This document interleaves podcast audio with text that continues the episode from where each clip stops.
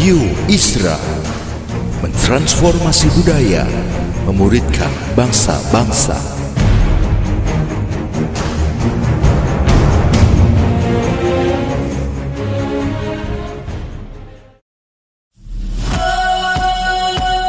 Suara Transformasi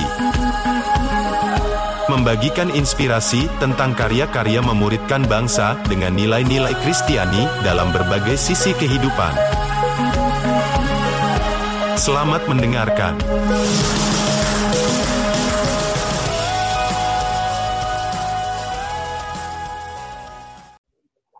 Nah, kalau bicara tentang gereja yang misioner, secara sederhana saya lukiskan, saya ibaratkan sebagai sebuah lima segitiga. Ya, lima segitiga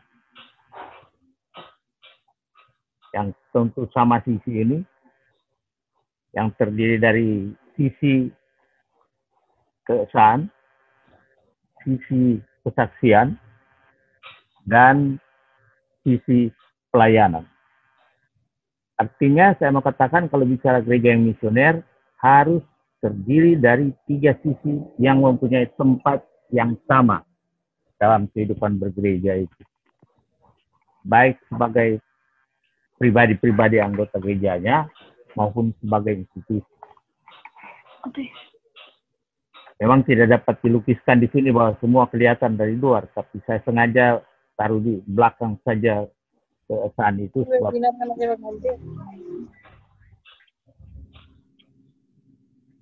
yang penting bisa dipahami apa maksudnya. Dan saya memang tidak menggunakan istilah-istilah yang sangat populer dengan menggunakan bahasa Yunani, koinonia, marturia, diakonia, yang di Minahasa ini orang bisa salah mengerti dengan kata-kata itu. Oleh karena itu saya kemudian menggunakan apa yang dipakai oleh gereja-gereja di Indonesia yang tergabung dalam persekutuan gereja-gereja di Indonesia yang sudah sejak dari tahun 1900-an itu kalau saya tidak keliru 1994 atau 1995 yang merumuskan misi yang tadi saya gambarkan dalam bentuk limas itu dengan ya kemudian di slide berikut saya memberi judul trimisi yang Indonesiawi. Jadi maksudnya tiga panggilan gereja itu yang memang khas Indonesia. Karena cara merumuskannya dalam bahasa Indonesia dan dalam bahasa yang lebih operasional. Sebab kalau sekedar bersekutu, bersaksi, melayani, bisa menimbulkan berbagai tafsiran. Dengan uh, cara merumuskan dari gereja-gereja dalam persekutuan PGI itu, dimulai dengan membangun, membarui, dan mempersatukan gereja. Jadi membangun persekutuan itu. Tapi itu perlu terus-menerus dibarui dan dengan itulah maka persekutuan itu betul-betul persekutuan yang menyatu. Lalu yang kedua adalah menyaksikan dan memberitakan Injil kepada segala makhluk. Yang kata segala makhluk itu banyak orang salah tafsirkan, tapi mah kata segala makhluk dalam Injil Markus itu dari bahasa Yunani kise yang sama dalam dalam uh, kata kise itu sebenarnya sama dengan ciptaan. Ciptaan seperti kita bisa bahwa Ginta kitab perjanjian lama dalam bahasa Yunani itu menggunakan kata kise itu untuk bicara tentang sultan. Dan yang ketiga adalah melayani demi keadilan, perdamaian, dan keutuhan cipta. Itu yang biasa kita sebut diakonia. Dan dengan rumusan yang singkat padat ini sebenarnya menjelaskan diakonia bukan sekedar memberi sesuatu kepada seseorang, tapi harus berakibat pada keadilan, perdamaian, dan keutuhan ciptaan. Coba, kita coba kaji satu persatu secara ringkas tentunya mengingat waktu. Mulai dengan membangun, membarui, dan mempersatukan. Dalam penjelasan tentang uh, tugas panggilan ini, dikatakan bahwa membangun, membarui, dan mempersatukan berarti terus-menerus menguji berbagai bentuk pengungkapan keesaan gereja agar semakin sepadan dengan firman Allah. Artinya firman Allah inilah tolok ukur dari keberadaan gereja itu dimaksudkan dengan seluruh ungkapan keesan gereja itu ya menyangkut eh, peribadatannya, kepemimpinannya, organisasinya, dan bahkan kehidupan seluruh anggota jemaat. Itu perlu diurus menerus. Boleh dibilang dievaluasi terus menerus, dikoreksi. Dan dibarui. Agar seperti dikatakan tadi semakin sepadan dengan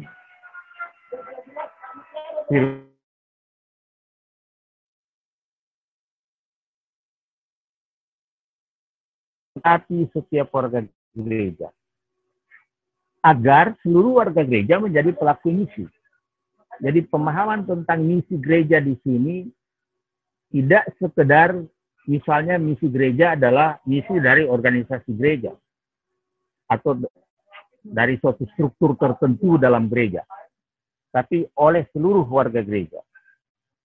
Dan ini tentu membutuhkan suatu kualitas kepemimpinan dalam gereja, yaitu kualitas yang memberdayakan warga gereja. itu yang termasuk dalam bagian yang disebutkan dengan membangun, membarui, dan mempersatukan, dan yang kemudian untuk menguji keutuhan antara sisi keesaan dengan sisi-sisi lainnya. Artinya walaupun tadi seperti terpisah atau di, dibikin sisi yang berbeda, yaitu sisi keesaan, sisi kesaksian, sisi pelayanan, tapi sebenarnya tiga sisi ini adalah satu kesatuan. Kita boleh membedakannya, tapi tidak dapat memisahkannya. Dan saya mengatakan bahwa keesaan ini adalah keesaan atau koinonia ini kalau sedikit pakai bahasa ada seorang profesor saya dulu di kampus suka bilang bahasa sombong karena cuma dimengerti oleh kalangan tertentu kalau memakai istilah koinonia itu, maka itulah koinonia holistik. Koinonia juga yang mencakup sisi-sisi lain seperti yang saya katakan tadi, sisi kesaksiannya, sisi pelayanannya. Sebenarnya istilah ini muncul ketika saya uh, menguji suatu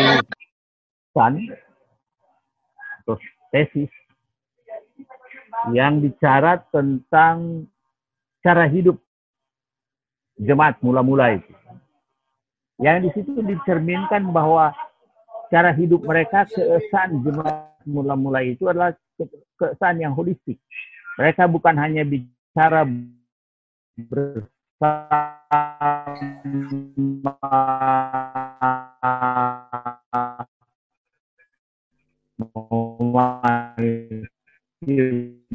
bersama, tapi juga berbagi terhadap yang lain. Itulah yang bagian pertama disebut membangun, membarui, dan persatukan gereja dapat diringkas dengan mengatakan suatu bentuk koinonia yang politik.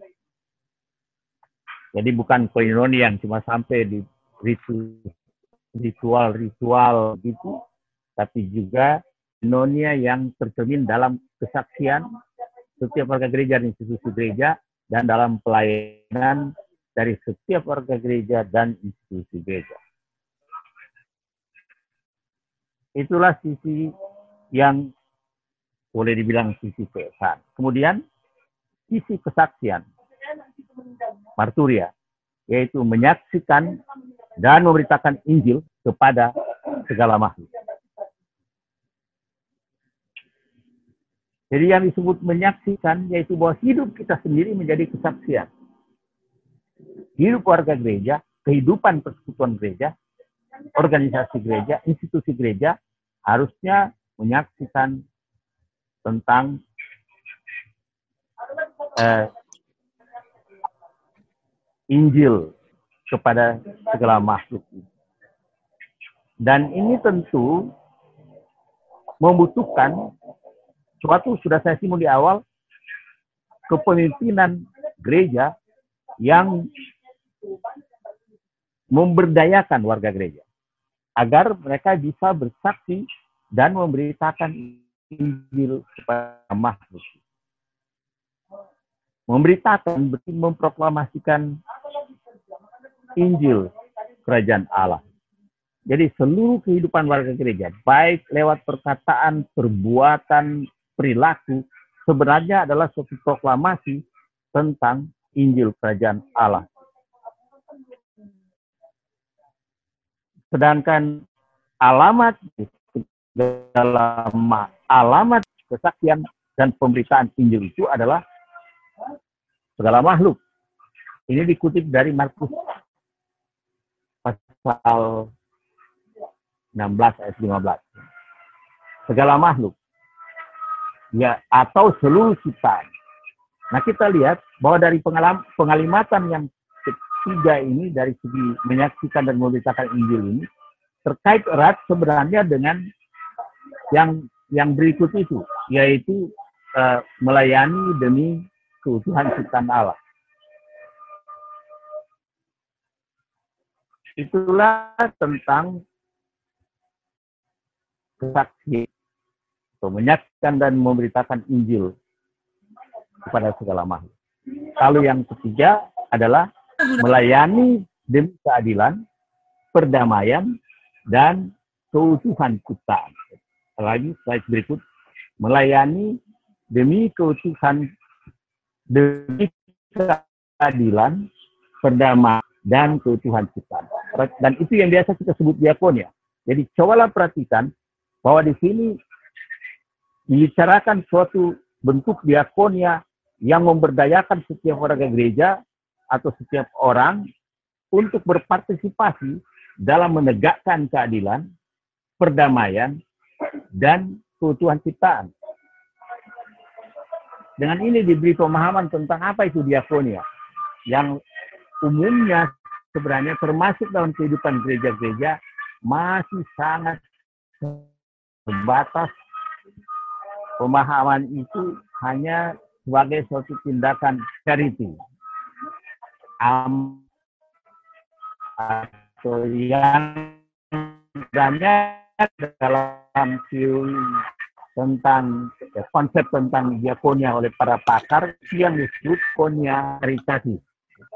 Charity. Ya, bukan berarti bahwa diakonia karitatif memang sangat diperlukan di terutama masa katakanlah eh, jika ada bencana alam, bencana sosial. Nah, dengan itu di samping kita memberi bantuan darurat, kita juga menyatakan solidaritas kita kepada mereka yang menderita, yang menjadi korban dari berbagai kemungkinan bencana itu. Jadi memupuk rasa solidaritas setiap orang Kristen, setiap warga gereja. Nah itulah pentingnya pelayanan eh, diakonia yang disebut karitatif, pelayanan karitatif. Jadi bukan berarti tidak, eh, bukan berarti diabaikan sama sekali. Ibu hanya itulah diakonia. Nanti mungkin dalam diskusi kita akan bisa mengeksplor bagaimana banyak aku orang gereja. Saya memakai istilah yang biasa dipakai oleh para ilmuwan, yaitu diakonia reformatif. Kalau diakonia karitatif memberi ikan kan maka konia kita untuk membantu, menolong, memiliki alat pancing, dan tentu terampil memancing. Jadi tidak kan, eh, kan saja. Sebenarnya biasanya ini di, diambil dari suatu ungkapan dari Silvi yang namanya kata yang Lao dan teman tokoh Konghucu adalah sebenarnya Konghucu. Ialah sebenarnya Konghucu. Dia mengatakan, jika orang membutuhkan ikan, dan Anda mau ikan hari ini, maka dia akan makan ikan hari ini. Tapi jika Anda memberikan kepadanya, melatih memancing, maka akan ikan untuk tapi tentu saja Lao Tzu ini tidak pernah membayangkan bahwa lahan dalam kehidupan bermasyarakat itu tidak sesederhana itu. Dia kemudian tidak membayangkan bahwa sekarang ini orang butuh ikan, tahu memancing ikan, punya alat pancing, tapi tidak ada tempat memancing karena sudah dikuasai oleh kalangan tertentu. Dan itu bisa kita lihat di mana-mana. Baik secara secara real tentang bicara tentang laut atau tempat memancing maupun sebagai sebuah uh, ilustrasi. Nah, karena itu dibutuhkanlah suatu apa yang disebut sekarang ini sebagai diakonia transformatif, pelayanan yang yang berakibatkan transformatif.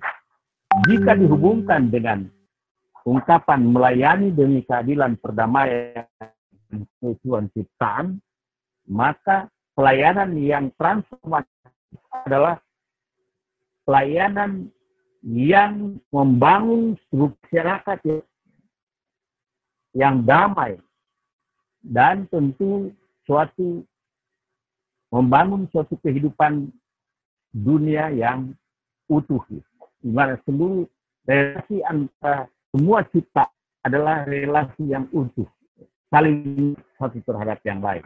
Sebenarnya itulah di balik konsep dari pelayanan transformatif. Sekarang kata transformatif makin lama makin eh, top dipakai di mana-mana. Nah, saya kira itulah secara sederhana yang saya bisa mengatakan tentang eh, gereja yang misioner atau tidak panggilan gereja dalam bahasa yang dipakai ini yang kalau kita coba hubungkan melihat kenyataan ini kenyataan dengan ya dengan jujur kita harus mengakui bahwa gereja-gereja kebanyakan terlalu berat pada sisi keesaannya. Dan ada juga sisi yang disebut kesaksian, memberitakan Injil, tapi juga seolah-olah itu hanya di, di, menjadi tugas individual dari entah para mereka yang belajar teologi atau oleh institusi gereja. Sehingga kalau ada orang yang ber, mengatakan bahwa saya mau bersaksi dan memberitakan Injil, jadi saya kena tegur karena dianggap itu melanggar atau eh, mengambil alih seolah-olah hak istimewa institusi tidak itu salah satu fakta yang kita bisa lihat di mana-mana. Begitu juga ketika berbicara tentang eh, pelayanan atau diakonnya. Yang tadi sudah saya singgung tadi, terlalu berat pelayanan yang karitatif. Bahkan terkadang motifnya bukan lagi karena solidaritas, tapi ya untuk motif-motif yang lain. Misalnya untuk uh, membuat orang itu tergantung atau apa. Apalagi sekarang kalau bicara bicara pilkada, orang pada jadi murah hati. Dan sedihnya kedengaran mereka bicara selalu oh ini dia konia katanya. Ini dia konia apa itu? Diakonia katanya. Karena memberi sesuatu kepada orang lain. Tapi sebenarnya diakonia yang punya motif motif-motif politis politis. Ya saya tidak mau terjebak terlalu panjang lebar. Kan saya ditegur oleh moderator nanti tapi eh, saya kira lebih lebih baik kita melanjutkan dengan nanti melihat kenyataan yang ada di sekitar kita. Apakah gereja kita, gereja-gereja di sekitar kita atau gereja kita sendiri juga telah hidup gereja yang misioner atau terlalu berat pada sisi sisi kesan itu pun kesan yang terlalu inklusif. Padahal kesan yang holistik adalah kesan yang eksklusif, yang uh, tadi eksklusif bukan, tapi yang kesan yang kita harapkan adalah kesan yang inklusif, termasuk seluruh kita, termasuk setiap orang yang membutuhkan pelayanan dari gereja. Radio Isra mentransformasi budaya, memuridkan bangsa-bangsa.